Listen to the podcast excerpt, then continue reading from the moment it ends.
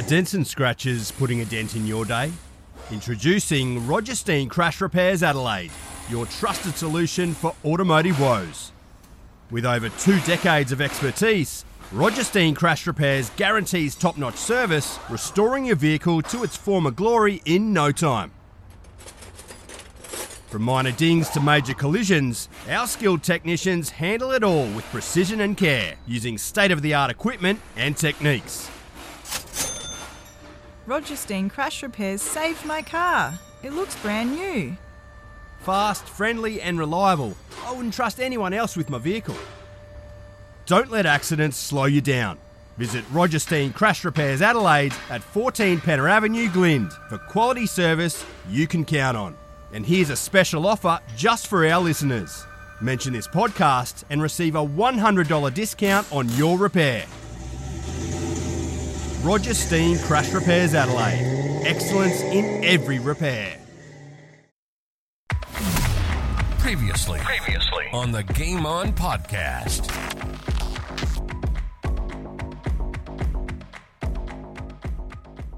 So I mean that was a, that was a famous win for Norwood. And you, you as a fellow Norwood High person won't believe this, but bloody Norwood High made us go on a school camp. I missed the grand final. I've heard this for a freaking school camp, Craigie. You, you, you Yeah. reckon? Yeah, you reckon I've Dirty.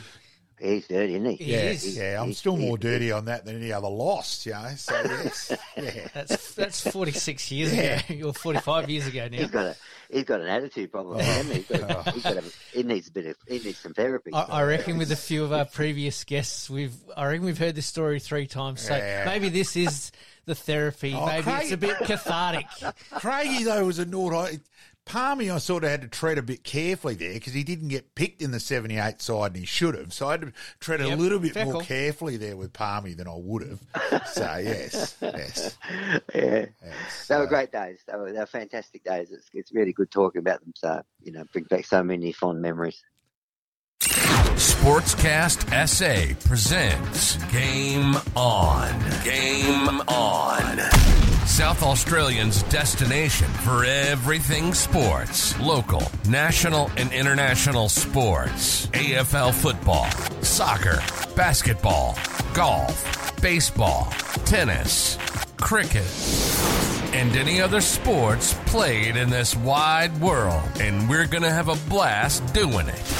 So sit back, relax, and let's do this thing. Welcome to Game On.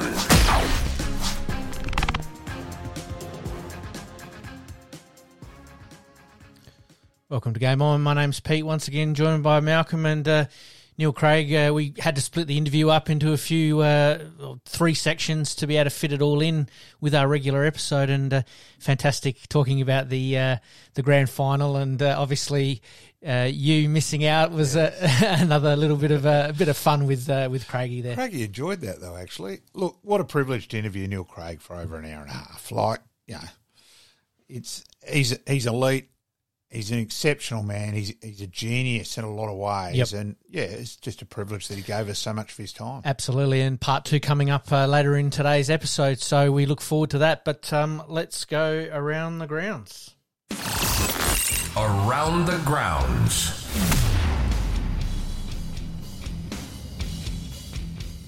All right, once again, we'll talk a little bit of tennis, a little bit of basketball, a little bit of soccer, but we'll kick off with the AFL, mate. Uh, first things first, uh, a national AFL reserves competition uh, has been mooted over the last week or so. Uh, we we did our interview with um, Craigie a little bit earlier last week, so there are some topics we're sort of playing catch up on a little bit, but still worth talking about. Some thoughts on that? Look, well, there's one particular person, since he's no longer coaching in footy at the moment, could probably let it out. But Brett Hand, who ended up you know, coaching Coach Glenelg, and that Brett's uh, played at Norwood, and that Brett Brett was working for GWS, and they actually got a letter, get prepared for a national reserves competition. Now that's probably about ten years ago now, Right. and GWS, along with all the other clubs, Yes. had started interviewing people to sign them up, Yes. and then it got it didn't happen. Right. So it's been in the pipeline for a long time. Anyone thinking this is just a oh a maybe now, mm-hmm. it's been in, in ages. The bizarre part is it's sort of already happened, Yep.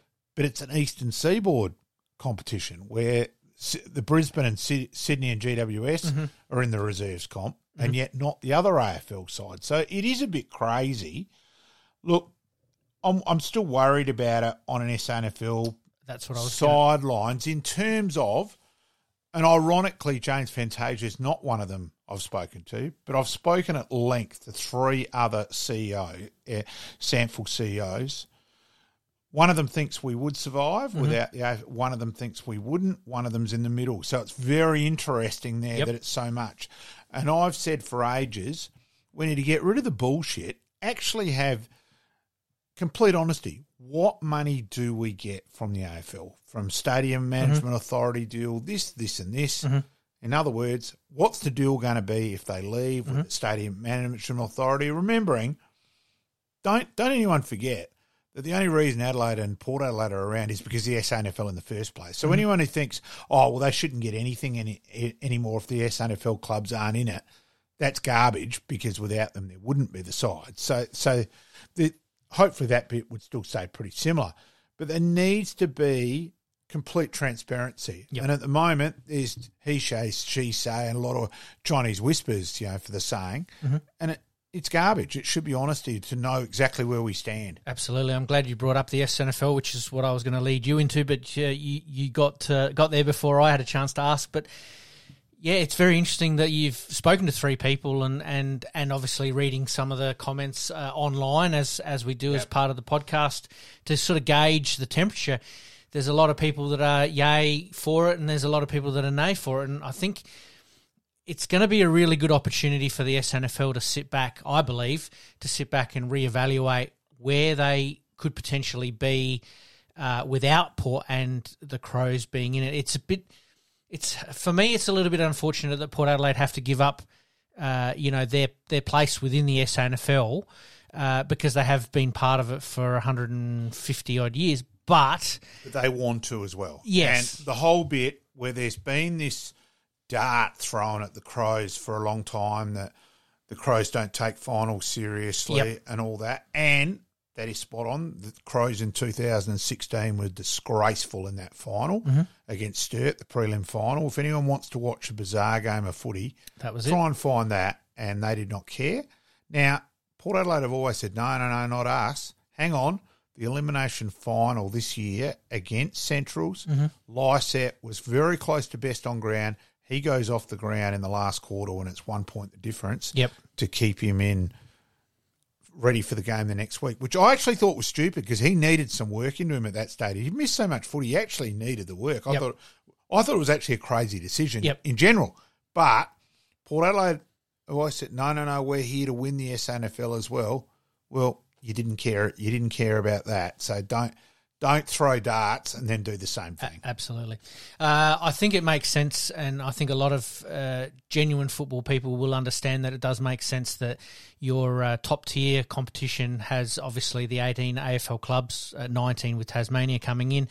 Uh, a reserves comp would make sense. Um, again, a little bit like the AFLW, we've sort of done things a little bit backwards in some respect because obviously before the VFL, uh, the SANFL, the WAFL, all the state leagues had their own uh, independent competition, and then to try and make it national, they've tried to fit it into a, a round peg into a square hole, so to speak. And Well, the old traditional VFL grand final was the three games. correct, It was the 18s, the reserves, and the league game.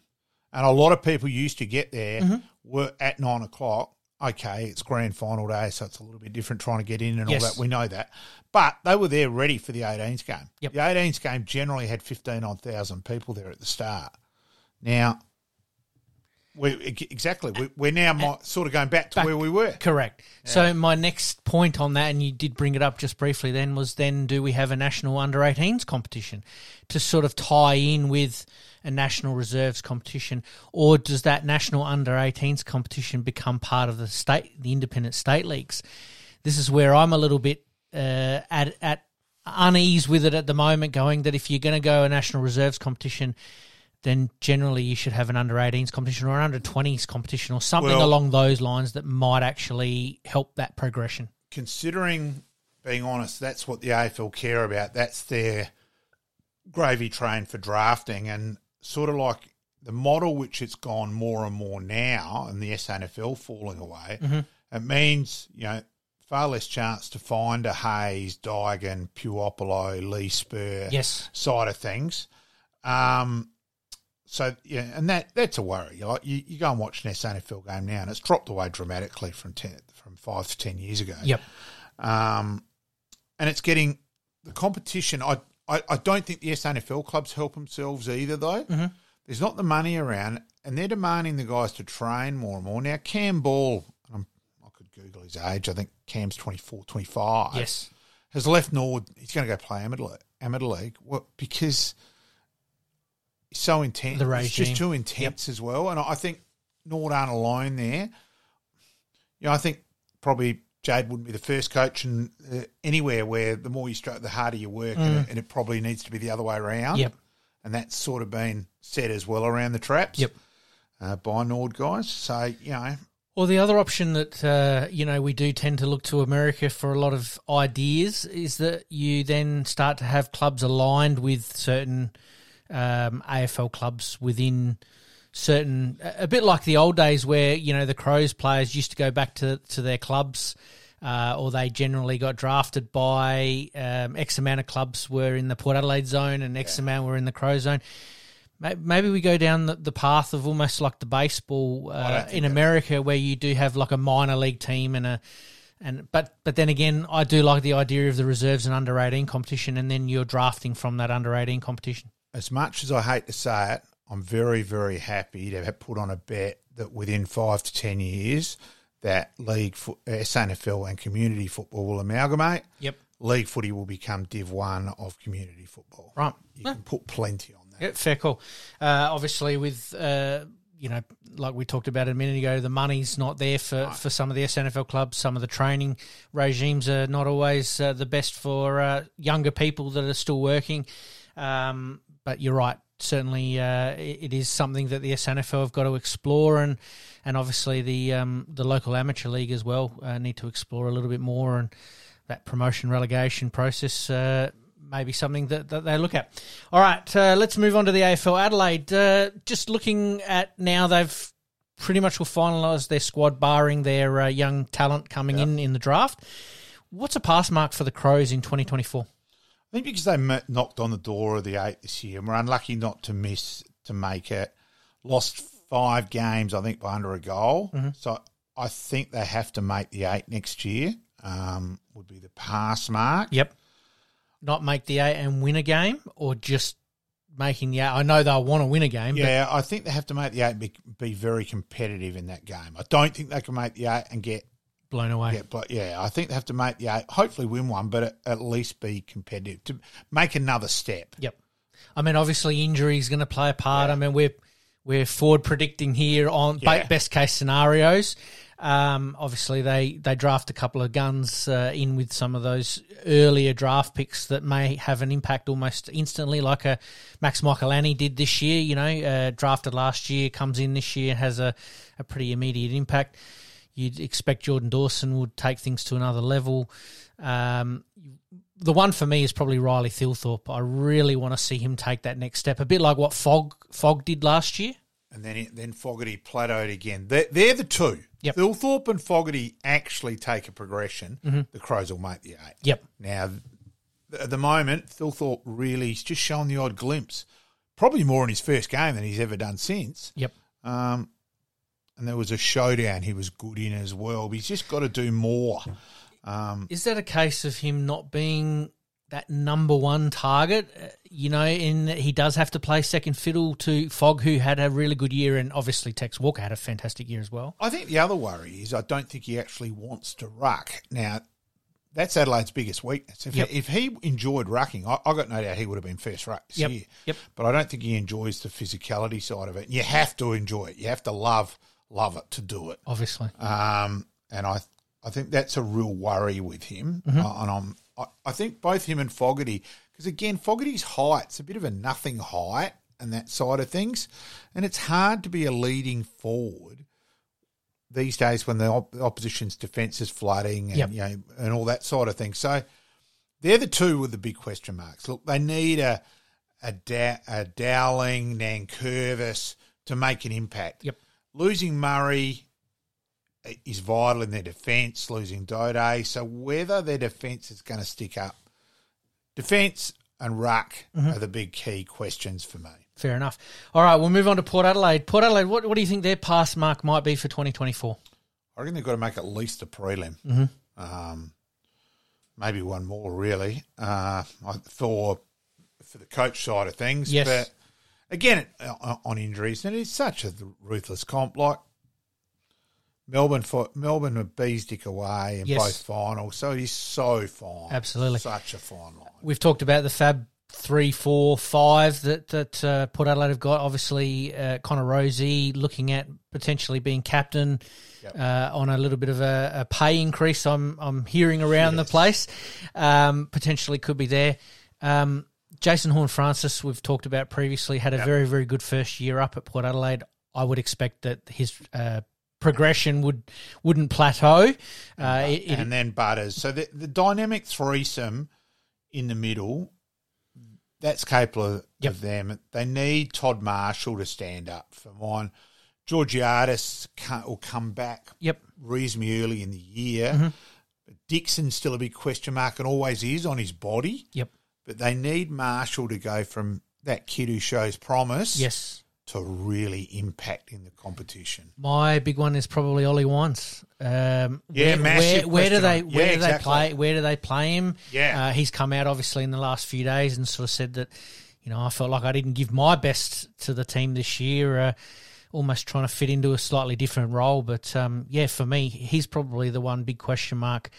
Uh, from that point of view, uh, obviously, them recruiting uh, Ratugolea uh, is going to be interesting to see how that works with Aliir as well. So, for me, I'm a bit like you. The, the pass mark, I think, for Port Adelaide, the bar is set a little bit higher. Um, in saying that, which team do you think's a little bit close to a premiership, Port or the Crows? I still think Port, but I I, I still think both are. A, a, I think Port are more of a chance. Put Yep. it that way. That's Yep. probably the best way of describing it. Just where they are at the moment, list profile, who they've recruited. Yeah. I somewhat tend to agree. Um, if Adelaide's injuries were a bit like where they were this year, and, and they do unearth a couple of guns that uh, maybe they can take that next step a little bit quicker than we all thought. And Yeah. really, at the end of the day, if that goal had been allowed against Sydney, then they probably would have played finals. But that's a whole nother ball game. All right. Um, and just on the AFL, just the last one, I'm noticing that a lot of players obviously posting on social media that they're taking it upon themselves to start their pre-seasons a little bit earlier and obviously get in the gym and do do a little bit of extra work. I know that the fitness and conditioning guys do give them sort of programs that they can go away, but it just seems like they're coming back better and better prepared each year. It's nothing new. Look, of a previous guest we've had on the show, David Palm, that I did his pre his pre-season Christmas break with him over down at Victor Harbor, and this was I reckon it was when Bartlett was coach on memory. Yep. and it was a forty odd page dossier.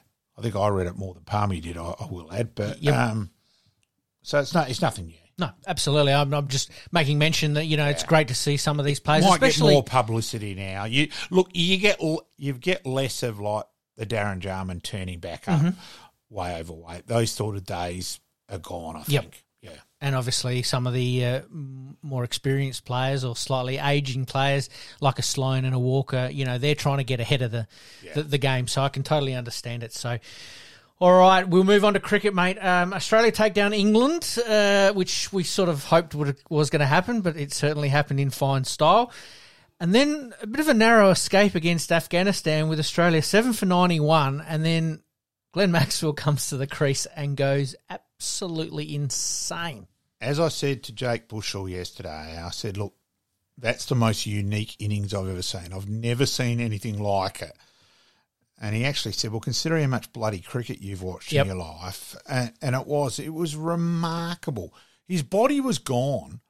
So he was playing shots I've just never seen anyone play before. Mm-hmm. Like it was a stick man swinging and he played a reverse ramp off um, Yes. the opening bowler. I think I It know was- the one it- you mean. Yep. It was just crazy, and he still just seemed to be hitting every ball in the middle.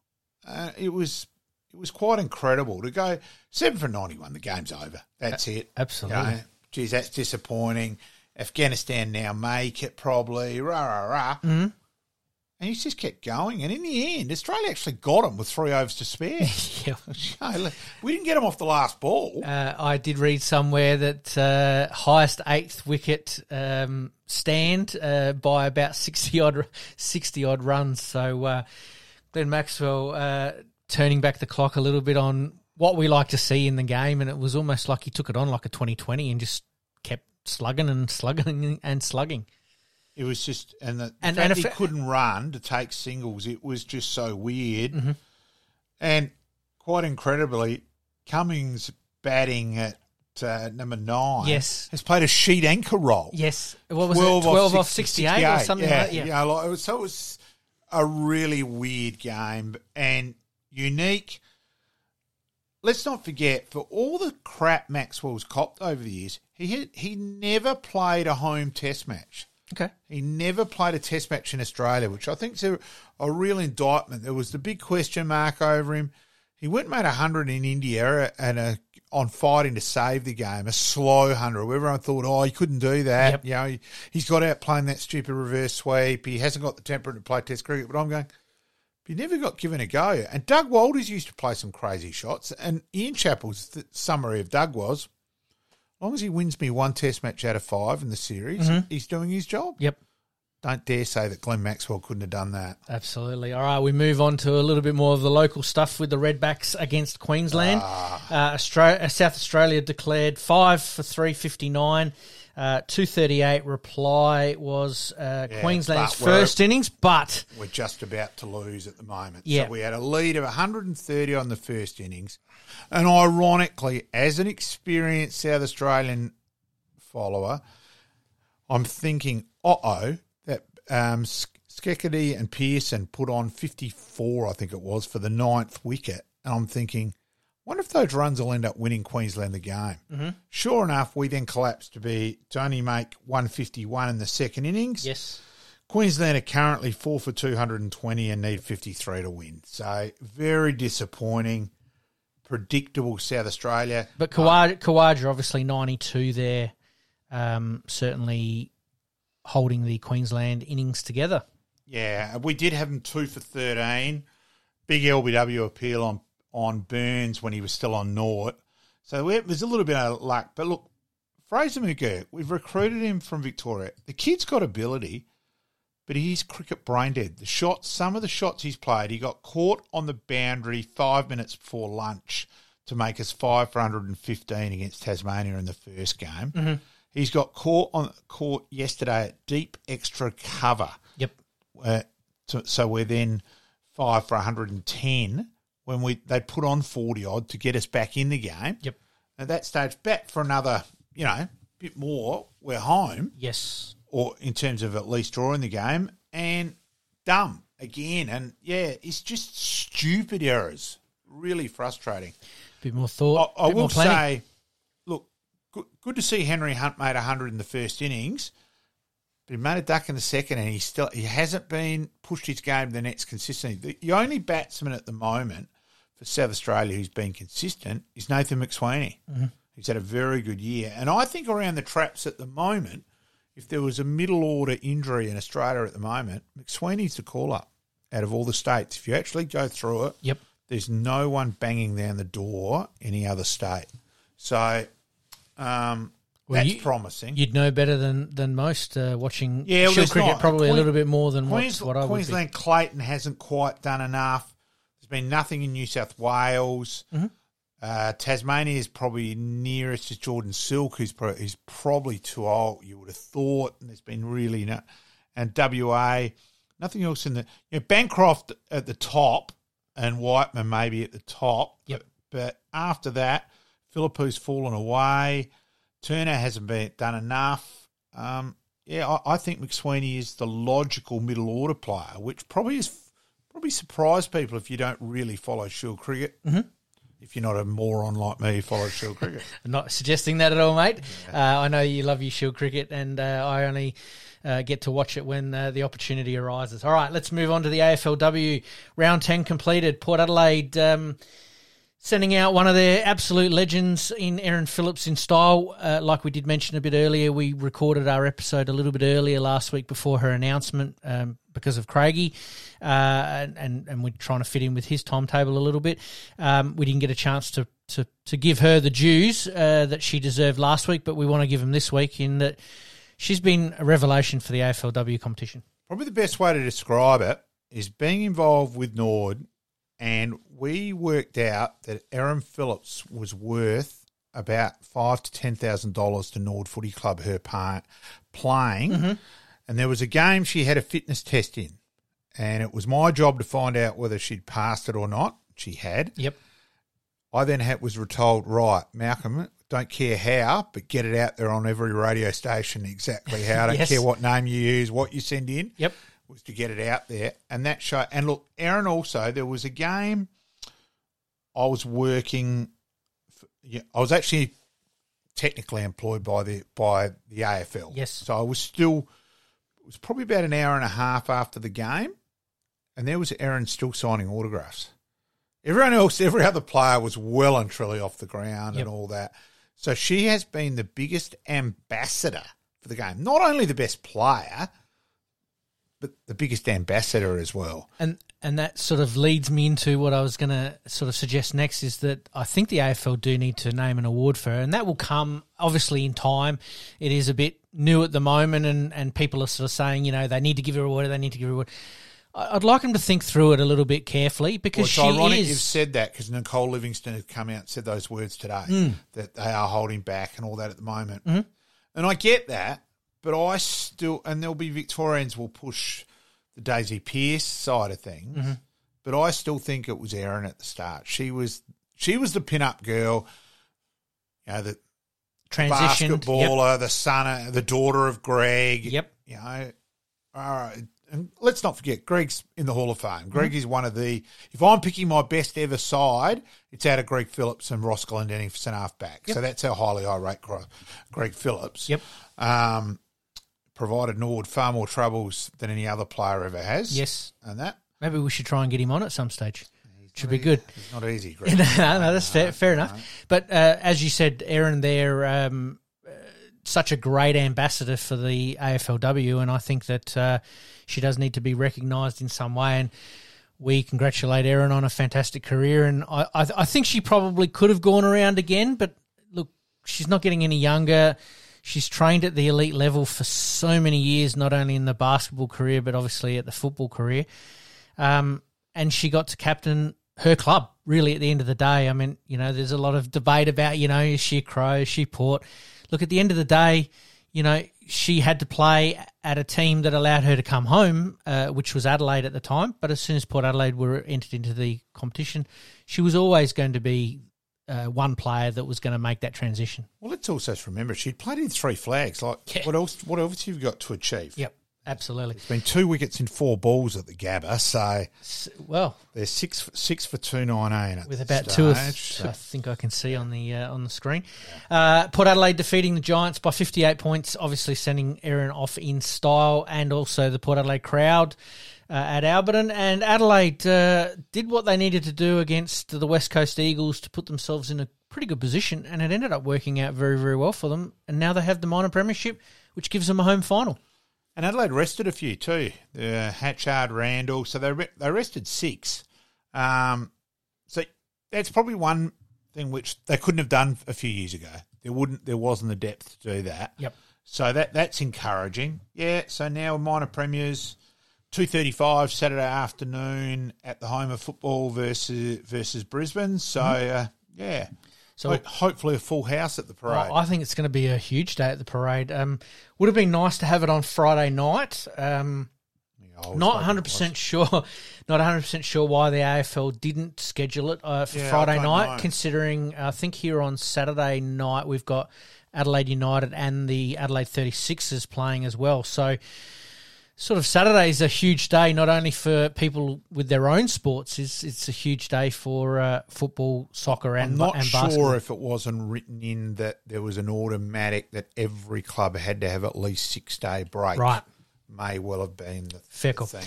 Uh, Adelaide playing the Brisbane Lions, as you mentioned, at Norwood Oval. Um, Uh, Gold Coast Suns playing Sydney. Interesting to see that uh, Sydney just scraping into the eight with their last uh, gasp win in the uh, and again by bizarrely Yes. a goal umpiring decision. Like Sydney are going to have awards for goal umpires this year. Absolutely. Um, best and fairest could be Oh. interesting. Uh, Geelong v Essendon down at GM HBA Stadium and Melbourne v the Kangaroos.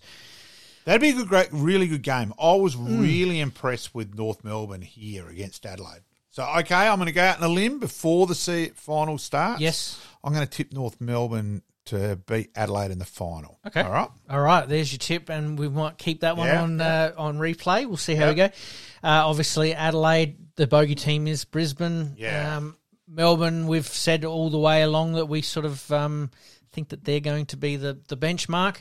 Now, I do Melbourne want to have come- one crack at the tribunal last night. Yeah, there were two Brisbane players. Hessop, yep, Mm-hmm. keeps the three games and had to. It was a diabolical tackle. And yet again, Kym Dillon, dinosaur land on the radio today, thinking there was nothing in it. If you watch it slowly, no, she slammed the head in the ground. For goodness sake, those days have gone, Yep. you donkeys. Um, and the other one, blatantly guilty as well. Went past the ball, elbow raised. How that went from deliberate to careless, Yes. crazy, absolute bullshit. It had it was a blatant game. Yep. I don't care she's playing. I'm just saying it's wrong. Yes. Yeah. Well, especially with the Adelaide player with the bump Oh. bump a few weeks ago Yeah. that got weeks uh, for for for a legitimate bump that obviously ended up being a touch high. But um, yeah, very very interesting. All right, we'll uh, take a very very quick break. When we come back, we've got the tennis, the basketball, the soccer, and also Neil Craig part two. You're listening to the Game On Podcast. We'll be right back after this short break. All right, we'll kick off with tennis. The Billie Jean Cup Australia goes down 2 1 to Slovenia. Both singles losses, but we come back pretty strongly in the doubles. It does uh, keep Australia in the hunt. They do need to win against Kazakhstan for a chance to make the semi finals. Yeah, a little bit disappointing against uh, with Slovenia, but I reckon you've done well to even find that with a lack of publicity. And you know, again, that probably comes back. There's no Ash Barty. If there's Yep. an Ash Barty around, that gets promoted. Yes. So yeah, a little bit frustrating that yeah. We, little, little bit of late night TV at the moment, Yeah. obviously with the cricket, Yeah. the cricket being on. I think Channel Nine at one stage had three lots of sports going uh, within one night, and one of them happened to be the tennis. So I was um, flipping between channels, but obviously keeping an eye on the tennis as well. But you're right, the lack of uh, publicity doesn't help uh, the game here in Australia, which seems to be building in the right direction, but a bit more at the local level with some local players. You want more participation to, to build the base. yes. Uh, also, sticking with tennis, Saudi Arabia are looking to host a new event in January, which threatens the lead up events to the Australian Open. Uh, there's about a half a billion dollars on offer. Yeah, it's pretty hard to compete with that, isn't it? We did talk a couple of weeks ago about how the ATP Tour and the WATP Tour are trying to get together or maybe formulating some sort of plan so that way we don't get a scenario of live golf where um, countries that do have half a billion on, on the on the table uh, can take away from some of the major tournaments. The question will be whether they take away from one of the other tournaments throughout the year, one of the Australian tournaments uh, in the lead up to the Australian Open. Um, obviously, the uh, Grand Slams are obviously worth the most amount of points. Then you've got the 1,000 events, uh, the 500 events, the 250 events, and so on. They're looking to be in at the at the thousand points Yeah, events, yeah. so they're looking for something major to then lead into something even bigger in the future. So, a bit of a we'll keep a bit of an eye on that. But yeah. half Yeah, a billion on the table is a bit hard to ignore. Need Connor Rozee might have to sponsor it. Might be the only way out of it. He might be. All right, we'll move on to basketball. Once again, the curse is struck every time we get hope. The 36ers unfortunately fall in a little bit of a hole, and that's exactly what they did against uh, the Wildcats. Yeah, in a game which fluctuated. Had a fair few swings and roundabouts that game. One team and then the other in control. Down by 20 points at one stage Yeah. as well, so the gap was just a little bit too far to, to, to reach. Again, some always some interesting refereeing decisions over in two headers land as well. So Absolutely, and uh, obviously the Adelaide 36 is taking on the Tasmanian Jack Jumpers this Yes. weekend. yep, Uh, look, CJ Bruton is obviously hoping for some consistency because it has Yeah. been a bit up and down right from the start of the season. So, yeah, um, good luck to the 36 this weekend. All right, we move on to soccer. Uh, the last of the qualifying games, Australia finished off in in pretty good style. Yep. Uh, what's next for the Matildas? They've got a couple of friendlies coming up in December against Canada. They're away. yeah. Um, but the most important part is it looks like the pay deal has somewhat been struck. It looks like that way, which is you know that's a good sign. So it was a good. It was a workmanlike, efficient Campaign. week week campaign for the Matildas. Yeah, Absolutely. And then to top it off, the pay deal looks like it's going to be uh, finalised, which is very, very good for those Australian players. All right, Adelaide United played a one all draw against Melbourne Victory. Nestory Irankunda uh, poked and prodded by the opposition, and they sort of got the result that they wanted, which was him being completely frustrated. poor refereeing. I will say that poor by the youngster to react, but geez, there were some very average things let go down where yellow cards should have been issued and would have stopped it. So very poorly refereed as well. I will say Adelaide United. Gauci was absolutely brilliant in goal. He he got the point. Yep. Um, if you if you, you really Google back and watch the highlights, he makes about three really world class saves. And I think he, he's in the three or four games that we've had already this season. He's had to. Yeah, he's been good. I, I know that they've scored some very, very good goals, but he's also kept uh, the, the the score sheet clean, uh, all but the Melbourne victory game, which was a one-all draw. And the battle with Paul Izzo, former Adelaide United keeper down the other end, Mm-hmm. brother of Toaster, who listens to our uh, our show. Yep. Um, yeah, so that that was also interesting, but no, well done there. And look, a good result in the end, and we're still sitting on top at this stage, uh, where it looks like it's a bit of a long. And yet again, it's what are we? Four round, four rounds in, and another coach has bitten the dust. Sydney, Sydney's coach Corica has gone. So yeah, Yep. there's been that's two gone already. All right, They don't muck around in the old world of uh, No, they soccer. don't, but they do give opportunities to coaches who have been uh, in the system and then gone out of the system to come back in. the system, Whereas AFL hasn't quite done that No. as well as what the soccer has. But we can talk about that one a little bit later. All right, let's take a very, very quick break. When we come back, uh, past players, past legends with Neil Craig, part two. Liking this podcast? Please like, rate, and subscribe. Past players, past legends, past legends.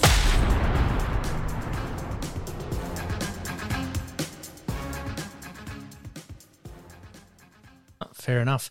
And then obviously we alluded before that uh, you got your chance to come back to Norwood and you held that position until 1990, 1995. Uh, some memories there? Yeah, yeah. I have once again. I have very fond memories of of that time. I think it was five years I was at Norwood. Um, the first two or three were really tough years because I think it was that was the same time. I think ninety. I started in 90, 91, I think 91, yep. 92. Yeah, Start 91. of, the, start of the Uh, start of and I reckon that was the first that. year of the Crows. Yep, yep. Um, and so there was there was um, you know there was it was an interesting time because there were there were a lot of players taken from the SANFL clubs, you know, to to play for the Crows just the way it was set up. Um, and then you know the, those guys that, that didn't play for the Crows would come back to your club. Um, and I was a young coach. I was a young aggressive coach. I was a black and white coach in terms Yeah. of my thinking. Yeah. Um, you know, so there was a, there was there was a fair bit of anxiety created between the Norwood Football Club and and the Adelaide Football Club, and then probably most of my doing. Um, so that was that was a good learning process, and I think when I when I first went to Norwood as a senior coach, they hadn't been out of the finals for 22 years or something like that. Um, and in my first my first two years, uh, we missed the final. So Yeah. you know, with players, you know, going to the Adelaide Football Club and back and forth. We missed the final, so it was a tough period from coaching.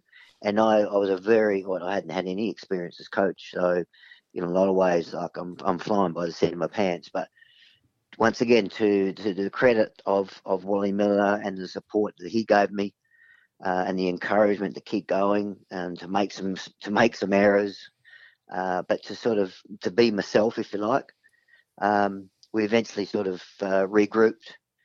Uh, I think we played in the, Played grand, the grand final. final in '93 against West uh, Woodville West West Tor- Torrens. Woodville West yeah, Torrens. was- and we got a bit of a touch up in that game. Yeah, I, I admit I might Um, we might have gone to the bar a tad early in that game, Yeah, Craigie. yeah. Yes. I've got scars of that one too, Yes. so it's okay. Um, so, but once again, you know, in terms of um, an introduction to coaching, I mean, I couldn't have got, I couldn't have got a better apprenticeship, you know, and, and an opportunity to do it because I had to learn on the run and had to learn quickly. Um, so I think I finished there in '95 because I think at that time I was it was still part time the, the coaching job, and I was at the Sports Institute in Adelaide, so the Yep. South Australian Sports Institute, and I was tied up with cycling with a guy called Charlie Walsh, and the '96 Olympic Games were happening in Atlanta, um, and there was there was some opportunity and pressure to sort of. Uh, to, you know, to, to travel overseas and go to Olympic Games, you know, with my job. So I remember finishing with Norwood, and I reckon I'm 96. Uh, I didn't I didn't have any footy in '96. No. it was pretty it was pretty much overseas all the time in, in the Olympic Games. Describe that Atlanta. experience, Craigie. Yeah, Go Sorry? for it. Describe that experience, the cycling, the Olympics, the, the, uh, Charlie, the whole box and dice. the, Go for it. The elite of the elite. Yeah. Well, you know, it's, once again, I, I've been really lucky. Um, if it hasn't been sort of uh, SANFL or AFL, you know, I've been really lucky um, through the Sports Institute back in those days, and through just by chance, Charlie Walsh and Australian cycling, uh, track cycling in particular, um, to be able to travel overseas and to go to World Championships and to um, you know to go to Olympic Games. Um, and to, to, to be exposed to a guy like Charlie Walsh. Now, Charlie Charlie was uh, way before his time, um, you know, and I talk about being heavily influenced in terms of the way I think football wise from the Oatey family. Yep. Um, I'm just as heavily influenced with the way I think about high performance sport and the demands of high performance sport and how to prepare for the demands through my time with Charlie Walsh.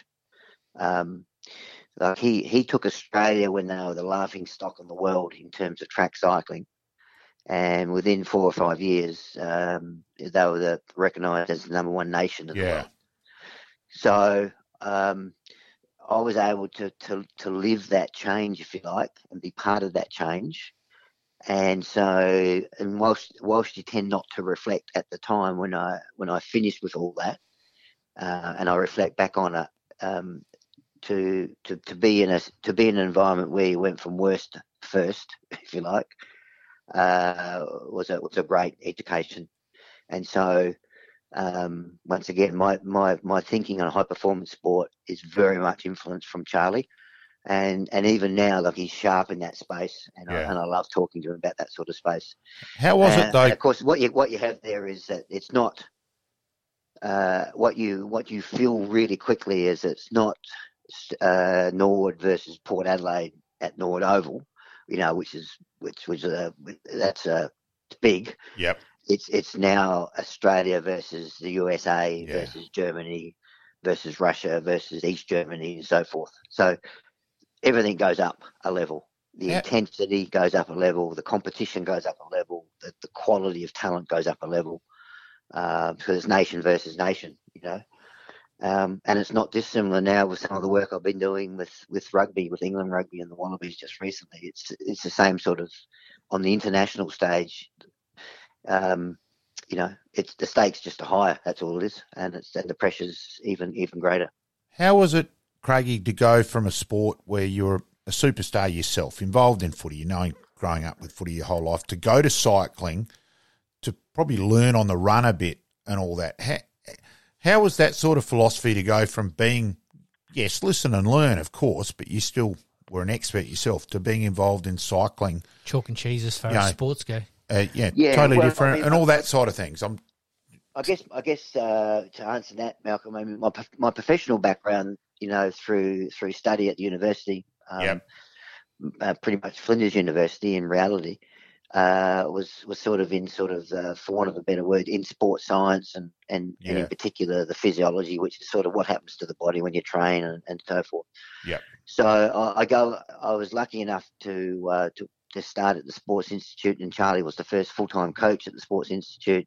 I was the first time full time sports scientist, so it made sense for those two people to get together. Yep. So that was just pure luck. Um, but how lucky was I? Yeah. Um, and so I guess what I what I, what I was able to bring to the sport of cycling was some was some science and some applied science, and sort of um, you know to to to maybe add some questions about why why you would do that, and are there better ways of doing it from from a scientific point of view. So whilst it was a, a different sport to, to football, I mean, I was bringing a different skill set to that sport. Um, but even now, I've got a great love for cycling. I mean, um, I still I still on the bike, and I and I enjoy riding and and and, and watching it on TV. So, um, but it's it's really interesting over the journey. You know, you, you talk about different sports, and they're chalk and cheese, and in a lot of ways they are, but in in in probably ninety percent of the ways they're very similar. Um, you know, there's a technical side of every sport, so Yeah. that is different. But in terms of the stresses, the strains, the planning, the vision, the communication, the relationships, they're all exactly the same no matter what sport you're involved in. And so, um, and that's why I've been able to, to basically go from, say, AFL, if you like, into, say, rugby and, and cycling and those sort of Yeah. sports and, and still, and still hopefully contribute because it's, um, apart from the technical side, the the issues and the and the uh, that you face in AFL are exactly the same issues that you face with cycling, rugby, and whatever.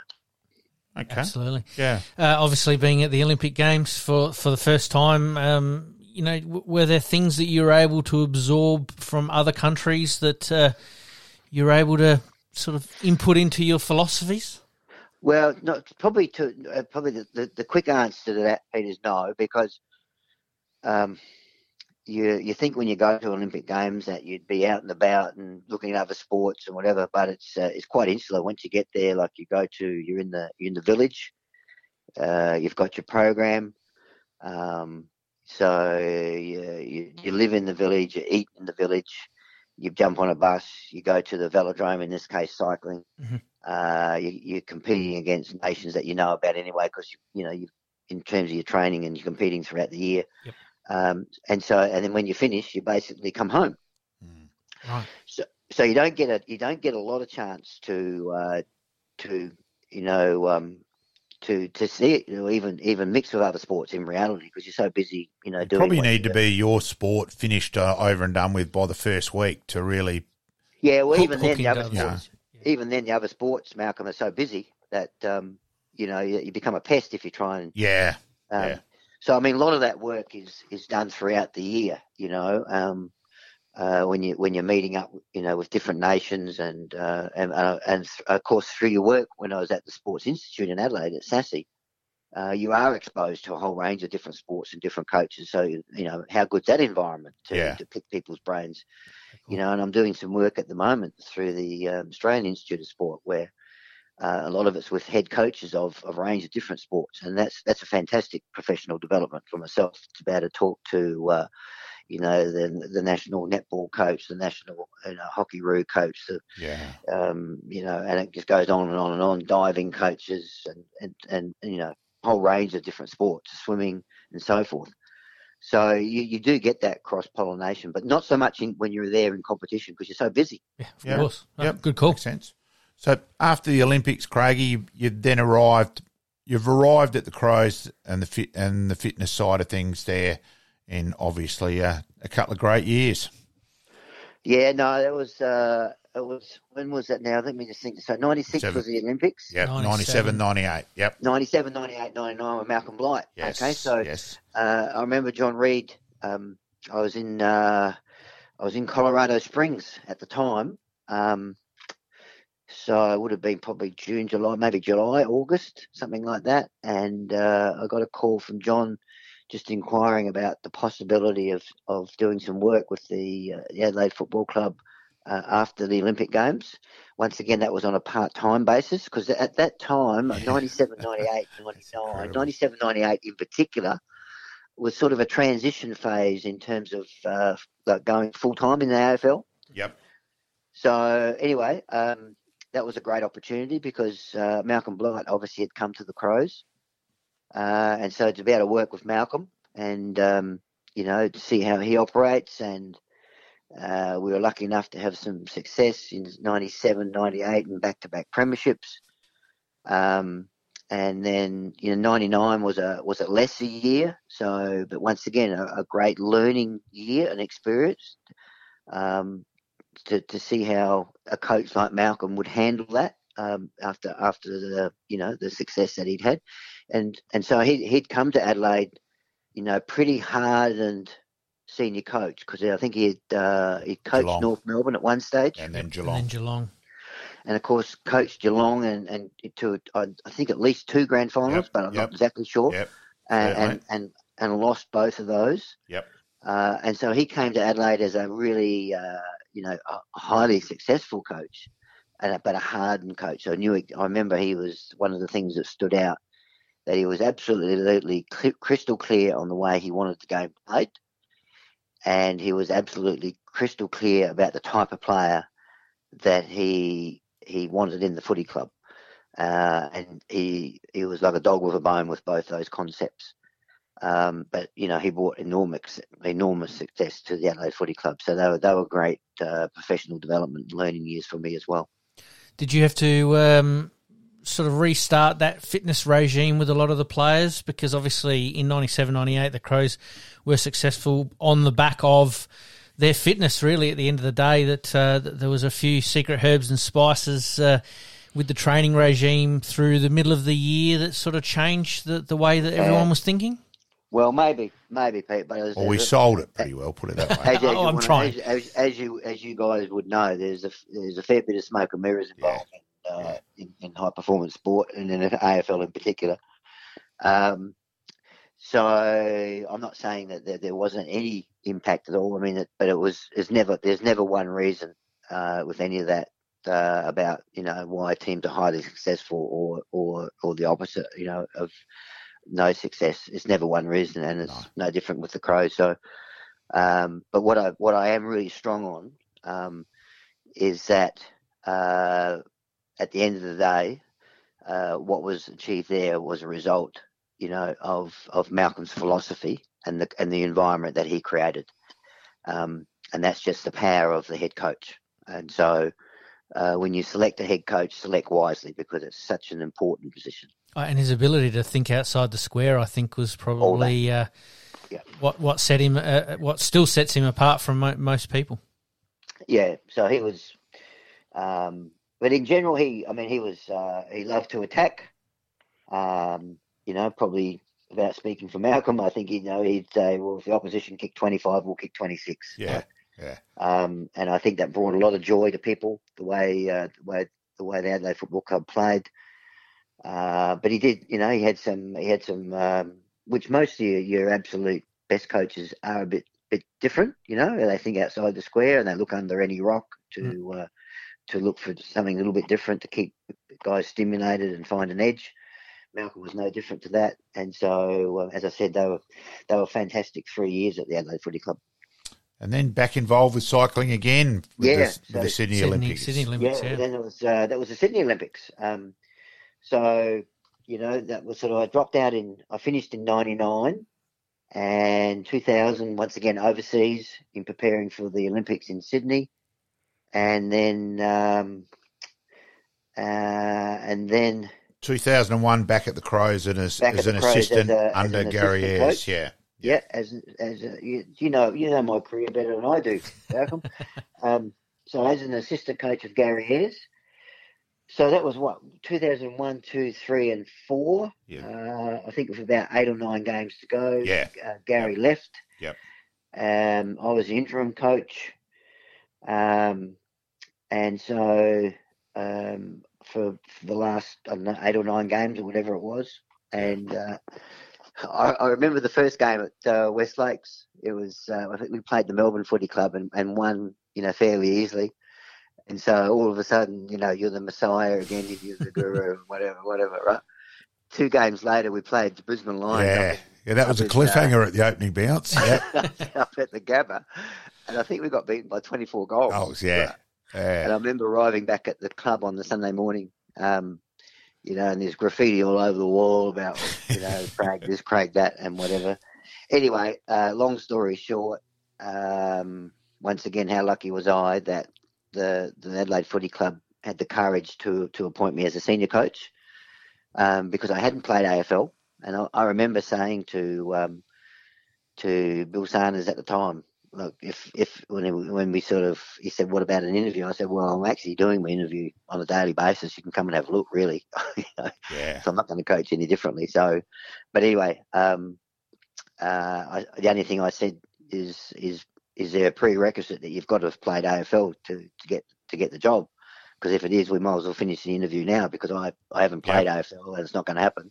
Yep. He said, "No, no, no, no." And so anyway, they they took an enormous uh, gamble on me, um, and you know, and I, and once again, I'm very thankful for for Bill Sanders, and then of course Steven Trigg, and um, and most of my time there was with Rob Chapman and, and John Reed, who are you know, highly highly supportive of myself. And uh, when I look back on that and compare it to other clubs, you know, once you've been to other clubs after that, uh, how lucky I was to be involved with the LA Footy Club in terms of professionalism, alignment about what you're doing, uh, capacity to have tough conversations with each other, but uh, all supportive, uh, even right to the end. You know, when it was time for me to go, um, it was it was done. When I look back on it, it was done on a really professional basis, um, and I just have huge admiration. And that was once again, that was some of the best years of my life coaching Adelaide Footy Club, and I just absolutely loved it.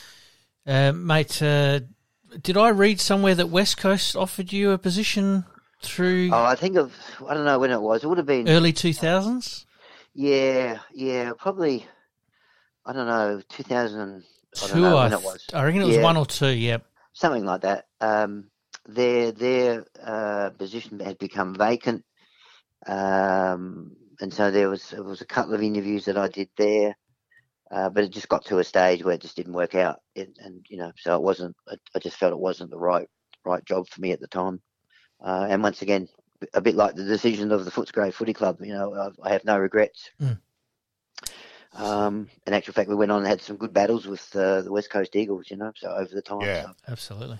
I know, as I alluded to earlier on, right at the start, you know, for all the bit we all cross and analyse. As I've got older, I reckon I've become more reflective, probably more honest, and not so emotional about it. Let, you know, we all sit, Craig, he failed in finals. Well, geez, Roo gets reported the last minor round game, so he misses the first final against St Kilda, where he only averaged about 45 touches against.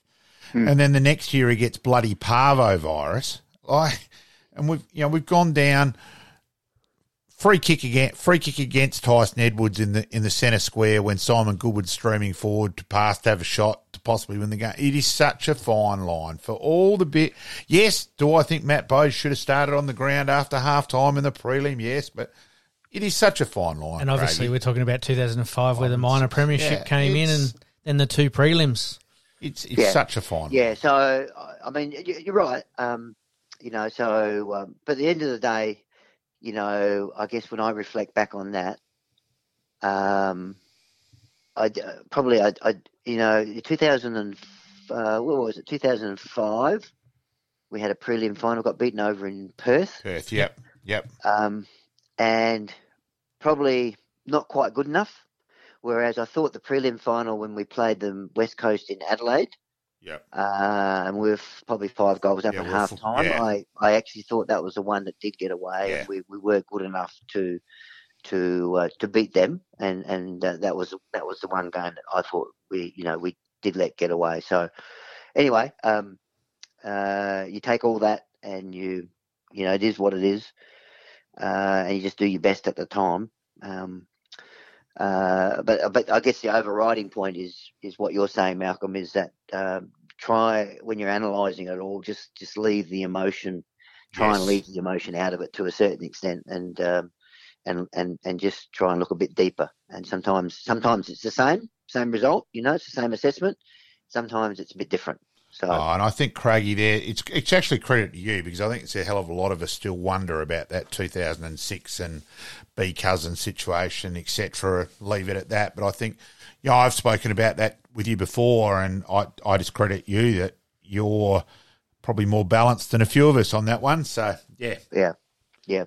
So it is what it is, and um, but uh, the overriding assessment is that uh, you know, I, and I still and I still think about the days they were, they were an absolute joy of my part of my my footy career is coaching the Adelaide Footy Club. I absolutely loved it uh, during my time there, and that and that includes both you know the start of Malcolm Blight in the conditioning side, the assistant coach with Gary Ayres, and then and then the you know the six or seven years as the senior coach. Um, you know, a, a great time of my life. And once again, you know, we talk about which is your club. Like the Adelaide Crows is my club. Yep. So, uh, so Norwood, I reckon the combination of Norwood and Crows is pretty strong.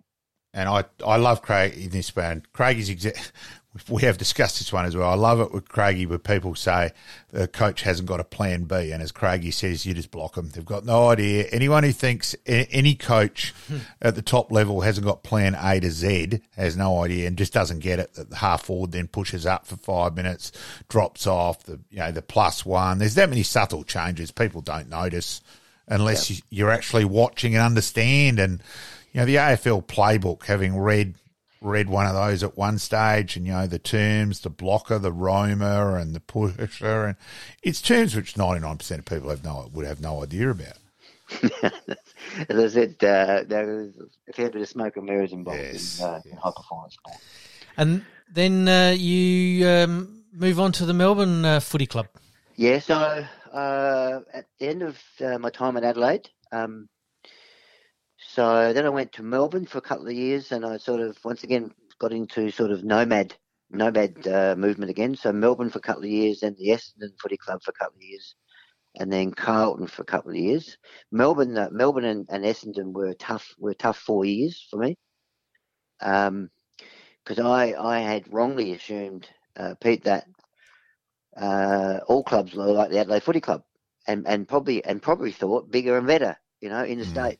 Yeah, Um, but I soon come to realise really, really quickly that um, not all clubs are the same, and certainly, um, you know, well, the Melbourne Football Club's the I think the oldest footy club in the competition, yes, uh, and then the Essendon Footy Club is one of the, the power big big clubs in uh, in in the AFL, um, and it just made me realise how lucky I was to uh, to be involved with the Adelaide Footy Club and and and be exposed to their environment and their culture, um, because uh, certainly uh, Melbourne and Essendon were, were tough environments to be in, but I wouldn't change it for the world because uh, it's really important to to have the exposure. Otherwise, I'd be walking around in dream world, you know, thinking that everyone everyone would be is, is at least as good as Adelaide, if not better. In actual fact, uh, that's a long way from the truth. So to be exposed to that, to see it, um, you know, uh, as I said, they were tough years, and probably towards my end of my time at, at Essendon, I was, I'd sort of started to um, to have lost my passion a bit for footy. It was it was really uh, uh, um, an uneasy time for me, and I was lucky enough to uh, from Steven Trigg, I think was the CEO at Carlton Carlton, at the yep, time. yep. And um, he made a he made an offer to me to come to Carlton, and that was uh, when Brendon Bolton was first appointed. And that sort of rekindled my my passion and my enthusiasm again for the game. Um, so I thank I thank Steven for that. Um, one because the way he operates, um, he creates an environment where you know it's it's got some values and it's got some self worth, and you, you feel valued in the in the system. And so that really rekindled my enthusiasm. Uh, and, I'm, and once again, very lucky for those two years at Carlton, which is also a big club, I might add. Yeah. Um, uh, but you know, all, all each of those three clubs, Melbourne, Essendon, and Carlton, all got different different styles and philosophies and and and uh, and, and for want of a better word, cultures about them.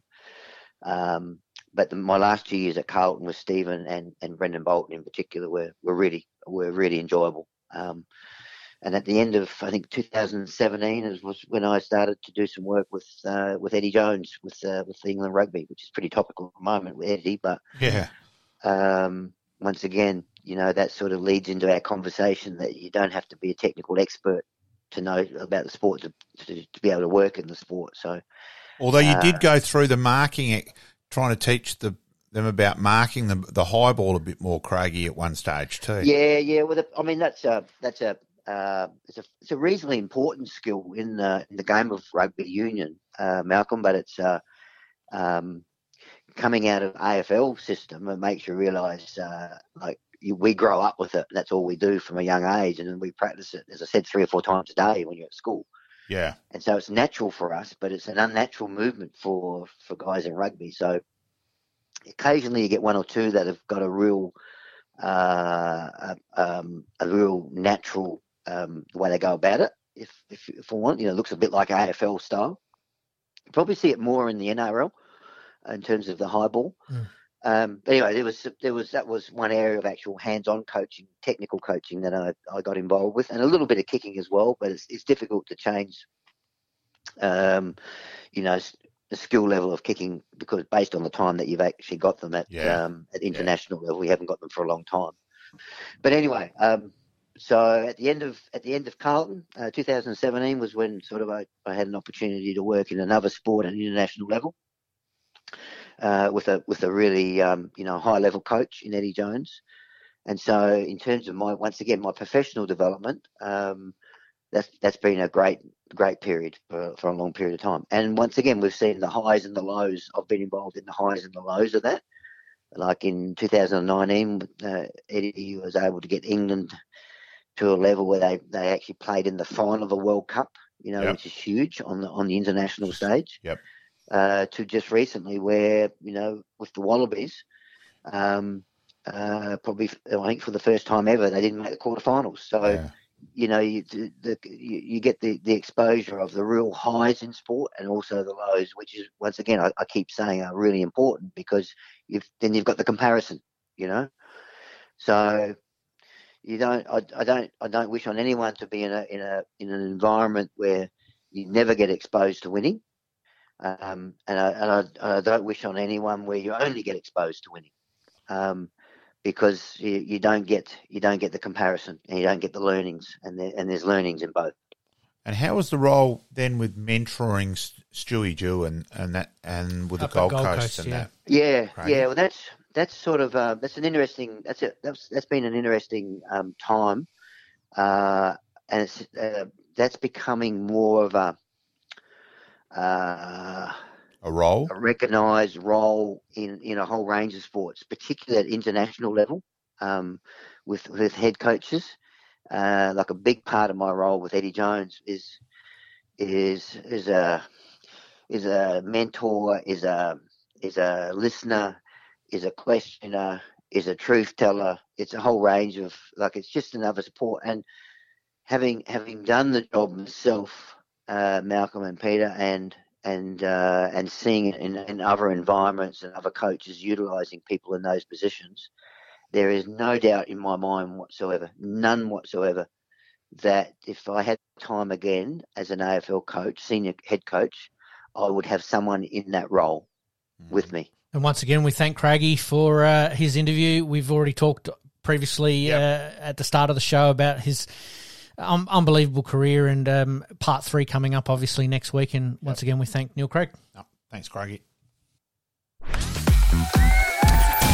Happy days.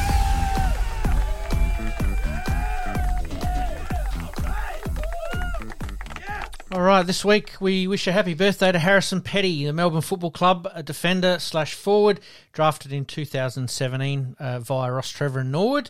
Uh, he was drafted to the Melbourne Football Club with their third selection and 37th overall, overall in the 2017 draft. He's made his debut uh, in the two point loss to St Kilda at the Melbourne Cricket Ground or the MCG in round 15 2018.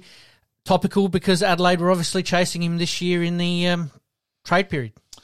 It's also interesting that Hawthorn were really interested in him. And so when when a club decides they're really interested, it goes up the scale. So I think It's a game at Nord, and Paul Whaley is just finishing up at Haw- Hawthorn. Actually, he's mm-hmm. retired. Wales said, "Robert, why in the hell is Paddy playing reserves?" I said, "God, "Me beat. He'd be in my league side, Wales, mm-hmm. and that." And admittedly, he was a kid and he hadn't played, Yeah. you know, and all that, but you could just see already. Yep.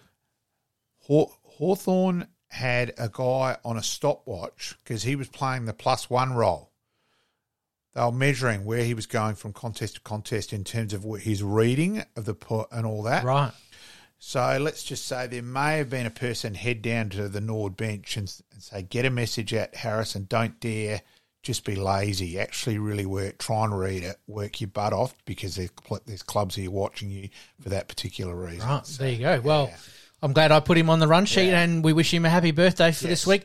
I think he'll be back in Adelaide next year, but we'll see how that plays wait out. Wait yeah, see. absolutely. All right, we move on to tennis. 2003, Kim Clijsters of Belgium becomes the first female player to earn four million dollars in a season when she overwhelms Emily Mauresmo six two six love in the WTA Championship. Of course, she was Aussie Kim there for a while She when was. she was going out with Leighton. So there was a big interest in uh, in Kim Clijsters back uh, back then. So yeah, and four million in a season's not not nothing to sneeze at. But these days, obviously, prize money is a little bit higher. And um, back in two thousand and three, that was a pretty fair effort. All right, we move on to cricket. So I knew you'd like this one, mate. Nineteen eighty five. Sir Richard Hadlee takes 15 Yeah. for 123 in a cricket match, New Zealand versus Australia in Brisbane.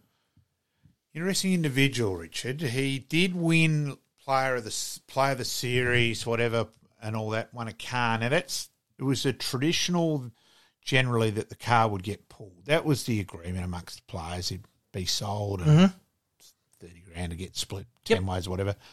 Let's just say that was never going to happen when Richard Hadlee won anything. And yeah, he. Uh, let's just say that he was. Oh, look, fantastic bowler. Yep. And everyone in that was never a question about Yes. him as a player, Yes. but interesting individual. Yep. And we'll move on to our next Hey, point. That's Yes, uh, that's yes. that's the world we live in. There are interesting individuals everywhere, so we'll leave it at that. All right, 2022 uh, rugby. New Zealand Black Ferns win the Women's World Cup Championship, defeating England 34-31 at Eden Park in front of a capacity crowd. Yeah, fair. Uh, it was a big crowd, wasn't it? Mm. So, yep, great game, and uh, yeah, Once again, result. women's sport, women's Yep. sport coming to the fore. Uh, only obviously a, a year ago, uh, we're starting to see stadiums become packed out. Uh, you know, hard tickets to get, the hot, hottest tickets in town. Hot- yeah. Uh, and I believe that at Eden Park uh, in t- t- uh, 2022, it would have been a hot ticket for Yeah. uh, New Zealand supporters. And obviously, getting the win was a bonus as well. And just to finish off, 1995 car racing, German Benetton driver Michael Schumacher crashes in the season ending Australian Grand Prix in Adelaide. Uh, to claim his second straight F1 championship, 33 point from Damon Hill. It's interesting with the car drives in Adelaide and what's ended up happening and things. There's a bit of synergy with a few in that Mm-hmm. way. So, yeah, such a great track, such a great experience. Yeah. It would be great to have it come back, but we all know that that's probably not going to be the case. Um, if the Formula Ones do come back, that'll probably end up at the Bend Motorsport, but that's a topic for a completely different day. All right, let's scoot into the extra time big finish. Extra time. Big finish. All right, we'll kick it off with baseball, mate. What do I know about baseball? Absolutely nothing, because last week I sort of thought the Diamondbacks were going to be the ones to take it out, mm. and then Yeah, Texas went bang, that- bang, you bang, and it was all over. you didn't give Texas no chance. Let's not be. Yeah, he said, "Look, I favour Yep. Arizona," but yeah, it wasn't to that extent. Um, obviously, Texas winning the World Series, I believe first time in their franchise history. We have talked about it previously that some of these unknown teams or teams that, you know, not quite taken the extra step have taken the extra step this time around and paid off for them Yeah. in, in, in spades. Uh, great to see new teams competing, obviously, for that ultimate prize. All right, we move on to horse racing. Yep. We obviously know the race that stops the nation. Yep. The Melbourne Cup, uh, always a bit of a highlight and a bucket list for many, but the Wel- uh, Melbourne Cup this year has been won without a fight. And and not literally without a fight. Correct. The horse named Yeah, no, without a fight. Well played. I'll give you that. um, yeah, Jockey goes back to back. Um, knocked back the ride on last year's winner and picked out without a fight. So a good decision there. Um, I know I actually had a, a few dollars, which I do or have done for many, many years, uh, starting with my grandfather used to put on a small little wager for me. And um, when it came to the Melbourne Cup, you know, who do you think? And I've continued, um, you know, keeping that tra- tradition alive. And I ended up picking the winner as well. So, yay for me. A couple extra dollars in the bank is always handy as well. Well played. All right, we'll move on to the SANFL. Uh, we'll- start off with Norwood. Norwood uh, showing some recruits this year, a little bit earlier than what they have done uh, in the last couple of years. Good to see that they have announced that uh, Billy Cootie, Ben Simpson, Mitch O'Neill uh, have made their way to the parade. And today, Jeeve Cooper uh, from Murray Bushrangers as well. So, yeah, look, we have to. There- There's no doubt about that. And let's not forget, not one of the Nord sides made finals last year. So there was a real lack of depth as well. Yep. Look, Matty Nunn was always going to end up back at Payneham. Yes. Um, I think there, again, the demands of league footy, I think enjoyment wise and mental health wise is a big part while he's back at back at Payneham now. Yep. Uh, Lockie Pascoe's at Golden Grove, but also a top up player for Port Adelaide. It's an interesting decision by Lockie. Right. Uh, Campbell, I'm pretty sure is Ross Trevor on memory, and I'm, I'm not sure if Josh where Josh Richards because I think there'd be a bit of bit of chasing from a few clubs. I haven't heard exactly where what Josh is up to yet. Obviously, uh, Nord thanking them for their service. Yeah. Uh, obviously, you know, a bit of a tough year last year across all the grades, uh, especially in the league. Um, but some new recruits, bit of fresh energy in the place. Hard to pick. Um, we're not going to talk about it now. No, but, but, it's, it's hard disappointing. There's three premiership players who aren't that old. Yep. From 2022 leaving. So I, you know, I, I think it's not only Nord, but clubs. Have, you know, Cameron Craig's left North Adelaide to go again. I think I do think SANFL clubs have to be smarter. Absolutely. All right, we'll finish off today like we have been in the last uh, few episodes. The good, the bad, the ugly for the for the week. We'll start off with your say you you're good. Glenn Maxwell in capital letters. Amazing, incredible, ridiculous. Yep, Strike me, pink, KG, unbelievable. absolutely. Uh, you're bad. I'm going to go with the Redbacks again. 130 odd ahead in the first innings, and it looks like we're going to go down in Queensland. Bloody disappointing that to be bowled out for 150. Now, if we made 220 in the second innings, Yes. that would have been enough. But yet again, just dumb cricket. Fair call. And I'm assuming that would be your ugly as well. Oh, All right, my good for the week uh, is probably the Texas Rangers uh, winning the Yep. uh, their first franchise um, World Series. As I said, what do I know about baseball? I know a bit, but uh, no, it's all good. Um, congratulations to them. My bad for the week is probably the treatment of Irankunda in the soccer. I, yeah. I, I think I that agree with that. that you know being a younger player and and I know he's got to get used to the opposition trying to get under his skin a little bit. I I think also there needs to be some responsibility taken from all parties involved. That you know he still is only seventeen or eighteen years of age. Yeah, I'm, so not, I'm not worried about that side of it. I'm saying out of that, Melbourne just pushed the button as far as, right, shit, we've got away with that. We're going to keep going and pushed it more and more. Comes back to the referee. Yep. Really poor referee. absolutely. And my ugly for the week is probably the tackle on the Melbourne player, the Brisbane Yep. Player on Yes, the. Yep, agreed. uh, was probably my ugly, considering we have talked about it on previous episodes.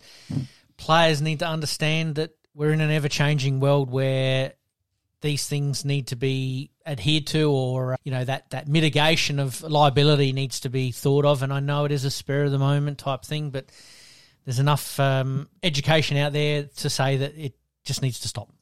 How Kym Dillon, uh, listening to me on the radio drive today when I was out driving around, dropping things off, has still got his head buried firmly in the sand. I felt like punching the radio when I was driving, for goodness sake. Yep. I'll let you do that. Uh, My hands are probably a little No, more valuable at the moment, but yeah, you um, might get a message nah, fair call. Uh, once again, it's been a fantastic uh, episode. We thank Neil Craig for his time uh, over these part series. Yep. So we thank Craigie for, for his time in providing to, to our episode. Huge week in SA sport. Um, we promise to do better next time, and we've got some, hopefully, some exciting news to announce over the next couple of weeks as well that we've been working on in the background. So, um, as per usual, we promise to do better. We'll see you next week. See you guys. Thanks, mate. In this crazy world we live in, we all need the distraction. Enjoying the show? Like, rate, and subscribe. Hook up and connect with us on social media at Sportscast SA. We'll see you next time on Game On.